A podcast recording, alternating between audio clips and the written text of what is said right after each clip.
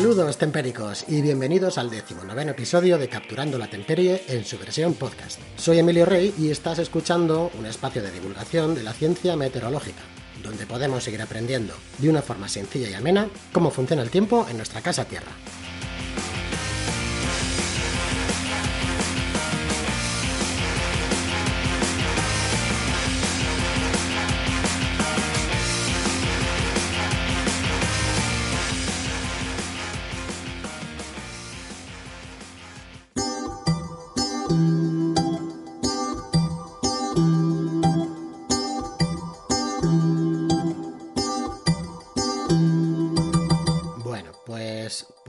Popular, especial Filomena.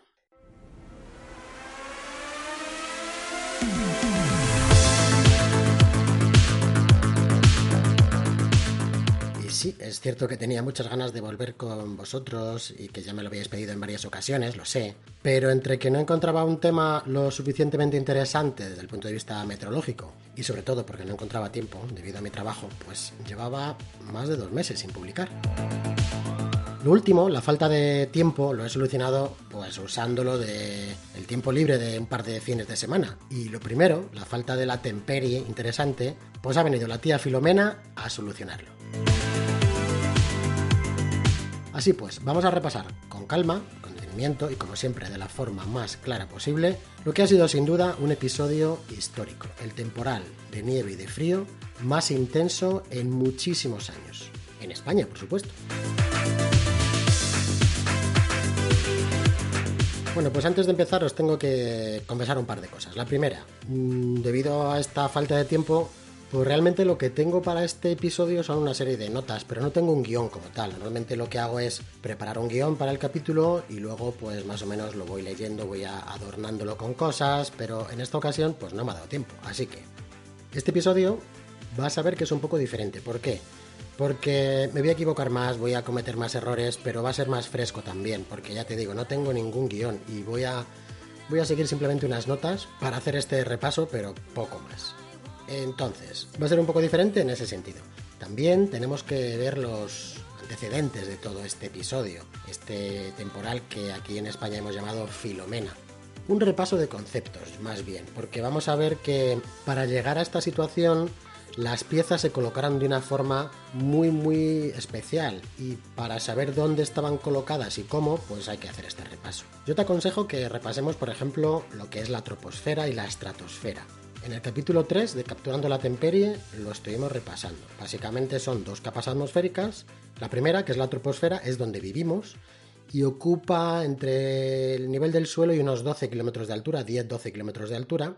Y la siguiente es la, la estratosfera, que aparece a partir de, de- esos 12-14 kilómetros y se extiende hacia arriba, hacia, bueno, muchísimos más kilómetros, 50-60 kilómetros. Esto lo podéis eh, repasar en el capítulo 3. Y en el capítulo 11 también podéis repasar lo que es el vórtice polar. El vórtice polar es muy importante en este episodio y digamos que hizo que las piezas se situaran de la manera que se han situado para que sufriéramos, padeciéramos, disfrutáramos de lo que ha sido Filomena. El vórtice polar, para los que no os apetece iros al capítulo 11, aunque os lo aconsejo, básicamente es un cinturón de vientos que confinan todo el frío en el polo norte. Digamos que acordaros lo que os contaba de eh, cuando entras en unos grandes almacenes, por ejemplo, y, según entras hay una cortina de aire que te cae para que no salga el frío o el calor de dentro, si estamos en verano o en invierno. Este, esta cortina, esto sería el vórtice polar, o sea, este, es- este serían los vientos que confinan el frío dentro, de, eh, dentro del polo norte. Hay dos, es verdad que hay un vórtice polar troposférico que está a nivel de la troposfera, es decir, más bajito, y que, bueno, pues eh, cuando se debilita, pues la corriente se hace más, más ondulada eh, y puede haber erupciones. Y hay otro vórtice, el estratosférico, que, digamos, está a mucha más altura, que en verano se rompe normalmente y que en invierno también se rompe y produce, pues, los efectos más graves. Se asocian a un fenómeno que vamos a explicar ahora que se llama calentamiento repentino o calentamiento súbito estratosférico.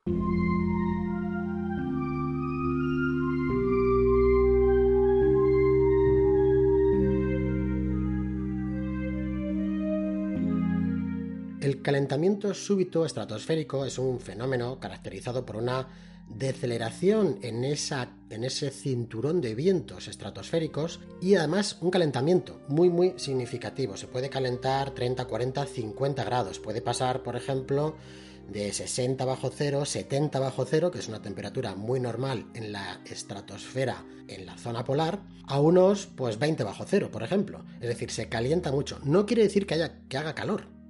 Lo que quiere decir es que se calienta súbitamente.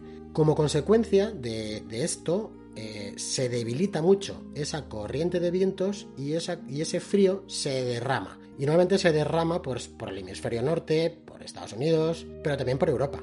Y puede llegar incluso a afectar esa masa de frío, esa rendija en el congelador, como os comentaba en el capítulo 11, e, ese frío se escapa por ese congelador tan grande y nos puede llegar a nosotros. Nos puede afectar y bastante. Bueno, pues esto es lo que pasó hacia el día 3-4 de enero de 2021. Se produjo un calentamiento súbito estratosférico. Lo veréis por ahí si leéis como CS, calentamiento súbito estratosférico. Y esto provocó que se debilitaran esos vientos y esa corriente en chorro que más o menos confina todo ese viento, perdón, todo ese frío en el polo y se derramara, bajara mucho de latitud el frío. Y eso pasó, pasó a principios de año. Y lo que nos trajo fue una cantidad de frío intenso que se adueñó, frío seco, es verdad, por ahora, era frío seco, pero se adueñó de, de casi toda Europa, de las Islas Británicas y también de, de, la zona, de la zona de la península ibérica, de España. Aquí tenemos que pararnos un momento, porque Estoy escuchando, estoy leyendo muchísimas cosas y se nos dice que el calentamiento global puede influir en la ruptura de, este vórtice polar. Es decir, cuando el vórtice polar se rompe, es cuando aparecen este tipo de fenómenos un poco más extremos y nos pueden alcanzar pues olas de frío, borrascas más intensas. Realmente no se sabe.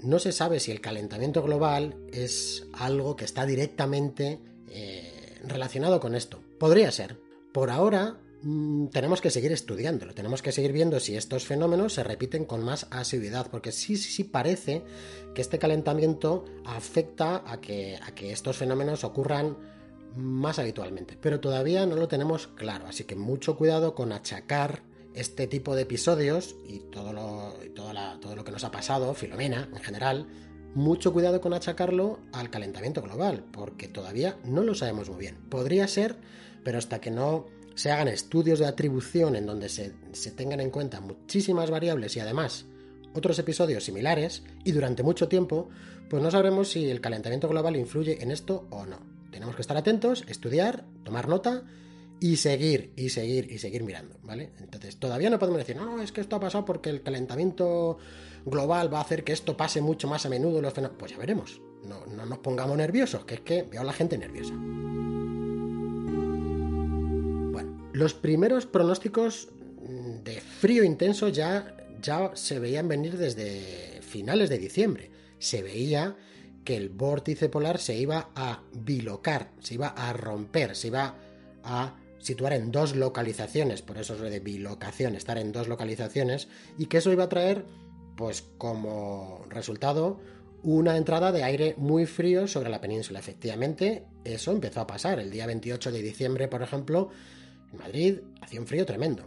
Es decir, 10 días antes los pronósticos meteorológicos eran poco fiables, pero ya nos estaban diciendo ciertas cosas. ¿Qué teníamos? Primero, la península con mucho frío por esta ruptura del vórtice polar y también nos empezaban a poner en el mapa a Filomena. Filomena es una borrasca cálida y húmeda, una borrasca que no traía ese aire frío. El aire frío ya estaba encima de la península. Pero lo que nos faltaba era agua, agua para darse estas nevadas. Y esto es lo que traía Filomena, es una borrasca extratropical y es una borrasca que venía desde el sur, atravesó, de hecho atravesó desde el continente americano, atravesó todo el océano Atlántico y llegaba, parecía ser que llegaba desde el sur, suroeste, a entrar justo por la península ibérica. ¿Y qué iba a hacer esto? Los modelos meteorológicos nos decían que hacia el día de Reyes, entre el día 6 y el 10, nos decían que iba a haber un choque de masas, sí, un choque, una interacción de masas, no chocan como dos trenes, pero básicamente había dos masas que iban a juntarse, la masa fría y seca, que nos había traído esa ruptura del vórtice polar, y la masa cálida y húmeda que venía del sur y que se iba a introducir por el Golfo de Cádiz y que iba a empezar a interaccionar con esa masa fría. Entonces, ya sabéis, cuando hay una masa fría y seca y se pone a interaccionar con una masa cálida y húmeda, pasan cosas. Y pasan cosas que a veces pueden ser muy interesantes, incluso muy peligrosas, como ha sido el caso. A principios de enero, eh, los dos modelos más importantes, el modelo europeo y el modelo americano, los dos nos decían que, que es que era una salvajada. Nos decían que podía caer 75 centímetros de nieve en el centro de Madrid, también en otras capitales, ¿eh? como Toledo, como Cuenca, como Albacete, como, bueno, muchísimas. Mm, claro, cuando tú ves un modelo meteorológico que a, pues eso, a 7, 8, 9 días vista te está diciendo que puede caer más de medio metro de nieve en la Gran Vía, bueno, pues hombre, eh, tú lo ves te frotas los ojos, como hice yo. Además, hay un tuit del día 3 de enero que lo podéis revisar, un tuit en mi cuenta de Twitter, Emilio Rey, donde yo decía, me estoy frotando los ojos, porque este modelo lo que me está diciendo es algo totalmente inaudito. Una salvajada. Pero los modelos lo iban confirmando. Salida tras salida, la ecuación nos decía, nos iba diciendo que algo muy gordo se, acercaba. Es verdad que durante los siguientes días pues hubo muchos bandazos de estos modelos y a veces ponían más, otras veces ponían menos. Normalmente iban quitando nieve, nos iban diciendo que la nevada podía ser no tan intensa, no tan extensa, que podían caer 6, la media de los pronósticos, ya sabéis, los pronósticos probabilísticos, que también están por ahí en algún otro episodio explicados, nos decían que podían caer entre 6 y 10 centímetros en Madrid. En fin, una nevada pues bastante decente pero ya empezaban a decirnos que a lo mejor ya no iban a ser 75, 80 centímetros. Os podéis imaginar el seguimiento que hubo en todos los foros de meteorología. Fue brutal, fueron unos días de verdad de locura absoluta. Porque a veces era el modelo americano el que decía que iba a caer medio metro, luego era el europeo el que decía que no iba a caer nada, luego era eh, al revés. Y es normal, es normal que los modelos a tantos días pues estuvieran teniendo muchas dudas, porque las piezas eran muchas. Fijaos que intervenían muchas masas de aire, dos principales, pero también intervenían eh, vientos a todas las alturas, temperaturas, humedades, mm, cualquier cambio de 100 kilómetros, 200 kilómetros que la borrasca entrara por un sitio, que entrara por otro, que calentara un poco más, un poco menos, podía hacer que todo cambiase. Podía ser que no nevara, que lloviera, podía ser que nevara mucho más, que no nevara nada, que no lloviera nada, que la cota de nieve estuviera en 500 metros, en 200 metros, en 1000 metros. La cota de nieve es la altura sobre el nivel del mar en donde aparece la nieve, en vez de la lluvia se convierte en nieve. Todo esto estaba absolutamente en entredicho, pero es verdad que los modelos meteorológicos eran bastante consistentes, no dejaban nunca de dar nieve en zonas muy intensas de todo el centro peninsular y de la parte este peninsular. Bueno, estábamos emocionados, todo el mundo emocionado. Y la EMET, la Agencia Estatal de Meteorología en España, muy atenta, muy muy atenta porque evidentemente ellos son los responsables. Los demás estamos en Twitter y podemos avisar, nosotros en Tu Meteo avisamos a, a la gente en Madrid pero no somos un organismo oficial, y la EMET sí es un organismo oficial. Ellos son los responsables de avisar a las autoridades y a protección civil para que tomen medidas, para que ellos sean los que digan, oye, eh, cuidado, ¿eh? Cuidado que por aquí esto puede venir algo muy gordo, toma medidas, vamos a prepararnos porque eh, esto, la cosa se pone fea.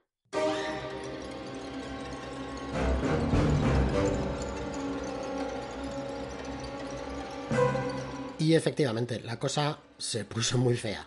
48 horas antes de llegar el episodio, es decir, sobre el día 6, eh, el, día de, día de Reyes, aquí en España, el Día de los Reyes Magos, pues tuvimos un buen regalo. Y es que ya prácticamente los dos modelos confirmaban dos nevadas.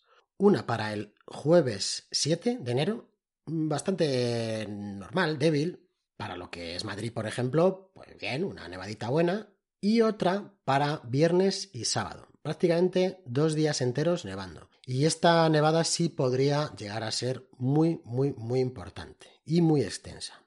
La EMET emitió por primera vez en la historia un aviso de nivel rojo. Un aviso de nivel rojo quiere decir que el riesgo para personas y pertenencias es extremo. No hay avisos más grandes. Y el aviso lo que decía es que podían llegar a caer 20 centímetros o más de nieve en la capital. No hay avisos más grandes, no hay avisos por 50 centímetros, no hay avisos por 75 centímetros, hay avisos por 20 centímetros o más, porque es que en Madrid nunca se espera que haya una nevada de más de 20 centímetros. Ha habido muy pocas veces, se puede contar con los dedos de la mano las veces que ha habido una nevada de este calibre. La última vez, seguramente en 1971, más o menos, pues nevó bastante, nevó 20, 25, 30 centímetros, depende de las zonas también. Y en 1904, que sí, que hubo zonas de 60, 70 centímetros, también está documentado medio metro en muchas zonas, pero claro, 1904, hace más de 100 años, más de 100 años. Bueno, pues efectivamente, la EMET avisó con tiempo a las autoridades para que tomaran cartas en el asunto, porque realmente eh, la responsabilidad de la EMET acaba ahí. Acaba en que los predictores, que hicieron un magnífico trabajo, magnífico trabajo en esta ocasión, avisaran y los demás tuvieran que hacer lo que tuvieran que hacer. Bueno, eso que quede claro.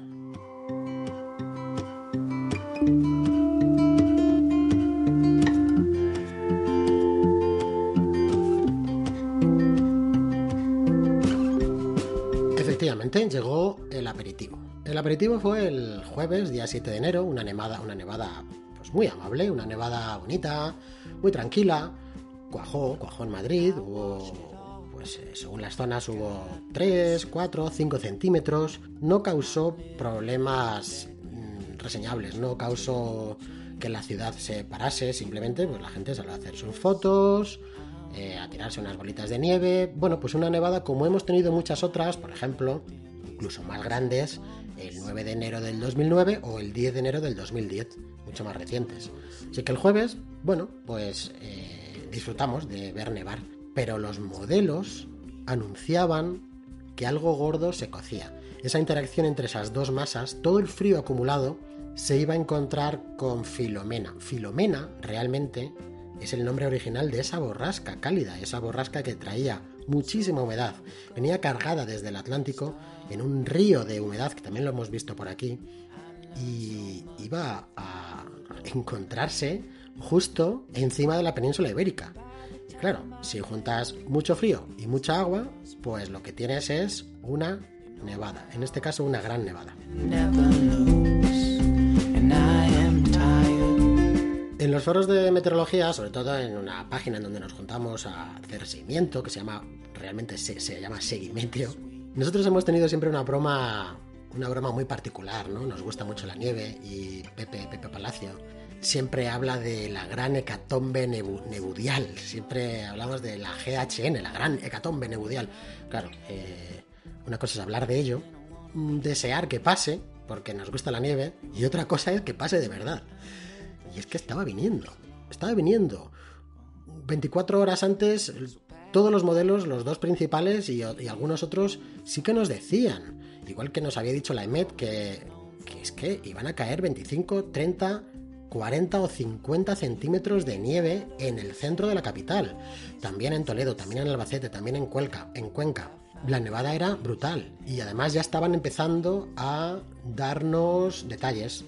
Los modelos nos decían que la nevada empezaría el viernes por la tarde, se intensificaría mucho el viernes por la noche y de madrugada, con mucha ventisca, y seguiría nevando el sábado por la mañana y el sábado por la tarde. Acabaría por la tarde. Bueno, estos pronósticos se cumplieron absolutamente, al 100%. Fueron exactamente así. Esta gran hecatombe nebudial pues pilló a mucha gente fuera de juego. Por falta de previsión, pues muchas empresas no avisaron de que la gente debería irse a su casa cuanto antes. Lo ideal hubiera sido salir a mediodía e irse a casa y ya estar todo el mundo encerrado el viernes por la tarde. Pero no fue así. Y a mucha gente cuando la nieve empezó a cuajar en las carreteras, en las grandes carreteras, en la M30, en la M40, en la Gran Vía, en el Paseo de la Castellana, pues la gente estaba saliendo de trabajar, saliendo de comercios, de tiendas y se quedaron atrapados. No voy a entrar ahí, evidentemente. Yo soy meteorólogo y, podcaster, no, no soy ninguna de las autoridades ni, ni sé exactamente cómo se hacen esas cosas, pero, pero sí puedo dar mi opinión y yo creo que ahí pues no hubo una buena previsión y mucha gente pasó la noche, toda la noche, metida en sus coches o en centros comerciales o en sitios donde no estaban cómodos, desde luego, nada cómodos.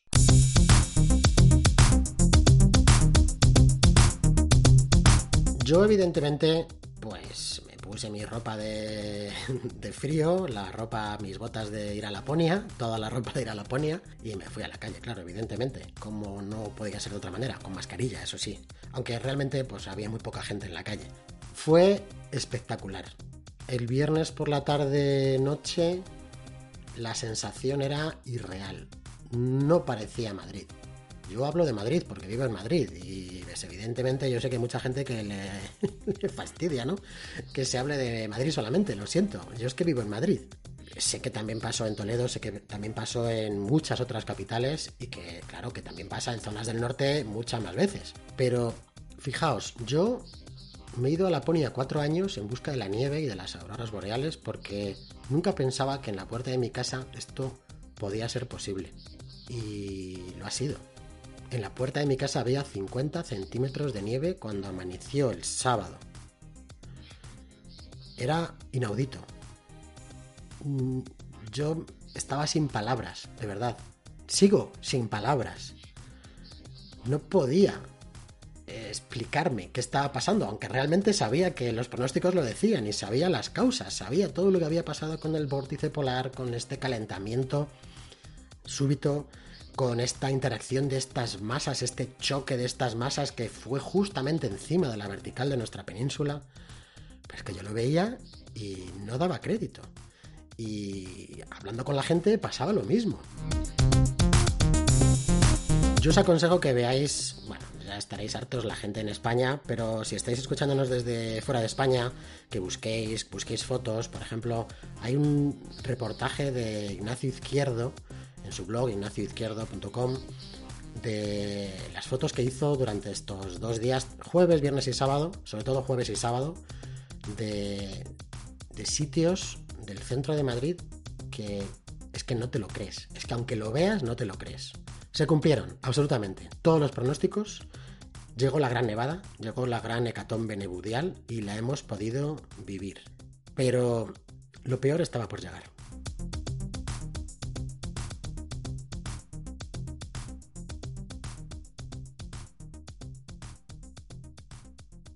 Esos días realmente fue una locura, una locura de entrevistas, de llamadas de radio, de periódicos, en redes sociales, una verdadera salvajada de hacer fotografías, de hacer vídeos.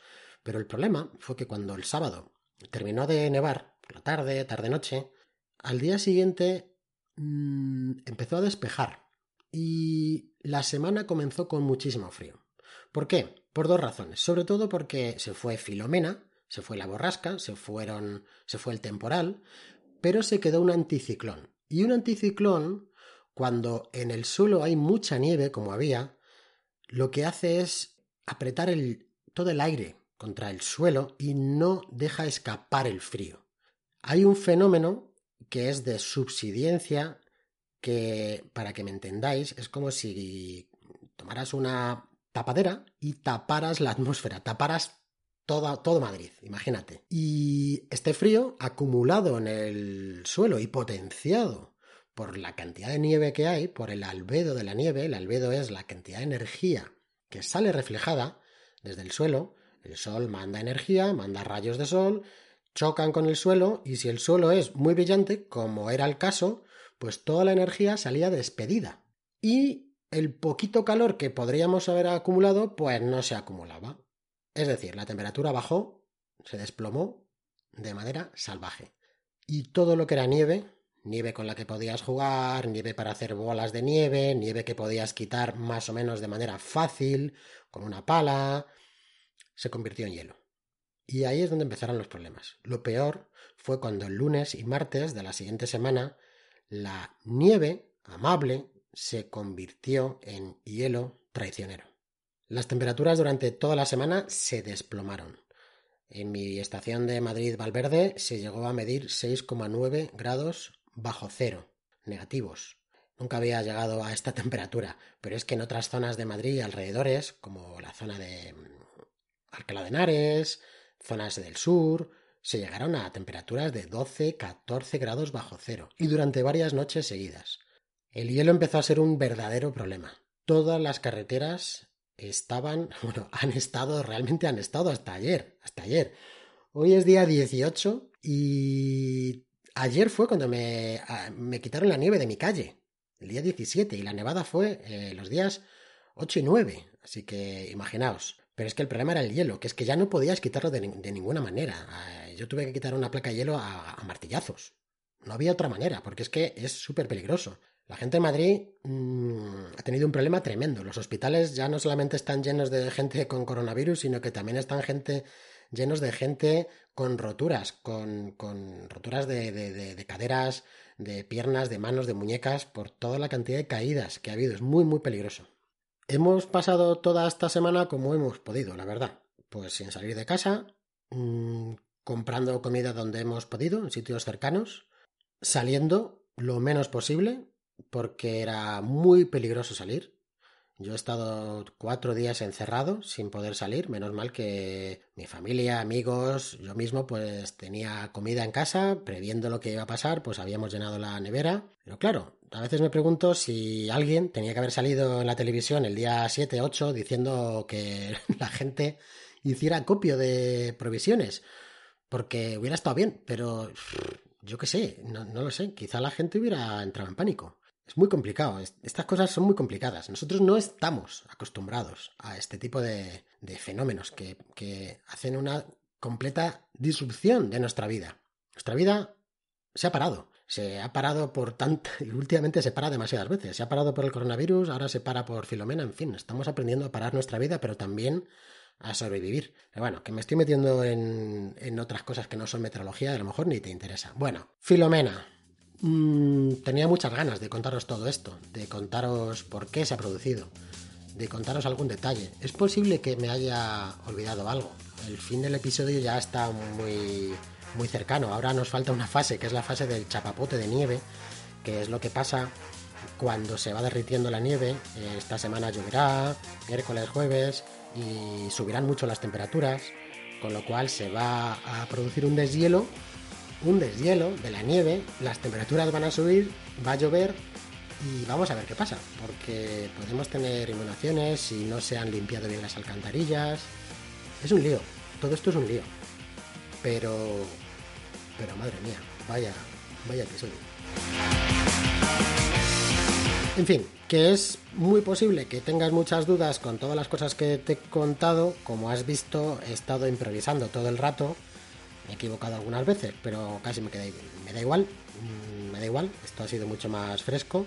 No es que me termine de gustar mucho el formato, prefiero tener un guion, prefiero estar más cómodo yo sobre todo, porque creo que las cosas te las explico mejor que de esta manera, que eran solamente cuatro notas, pero es verdad que el tono, este tono pues me gusta casi más, ¿no? Porque estoy como más libre hablando, ¿no? Y y me da igual fallar, tanto como en otros episodios que ahí estoy todo el rato cortando, pegando, ahí, aquí, no, esto no puede quedar así.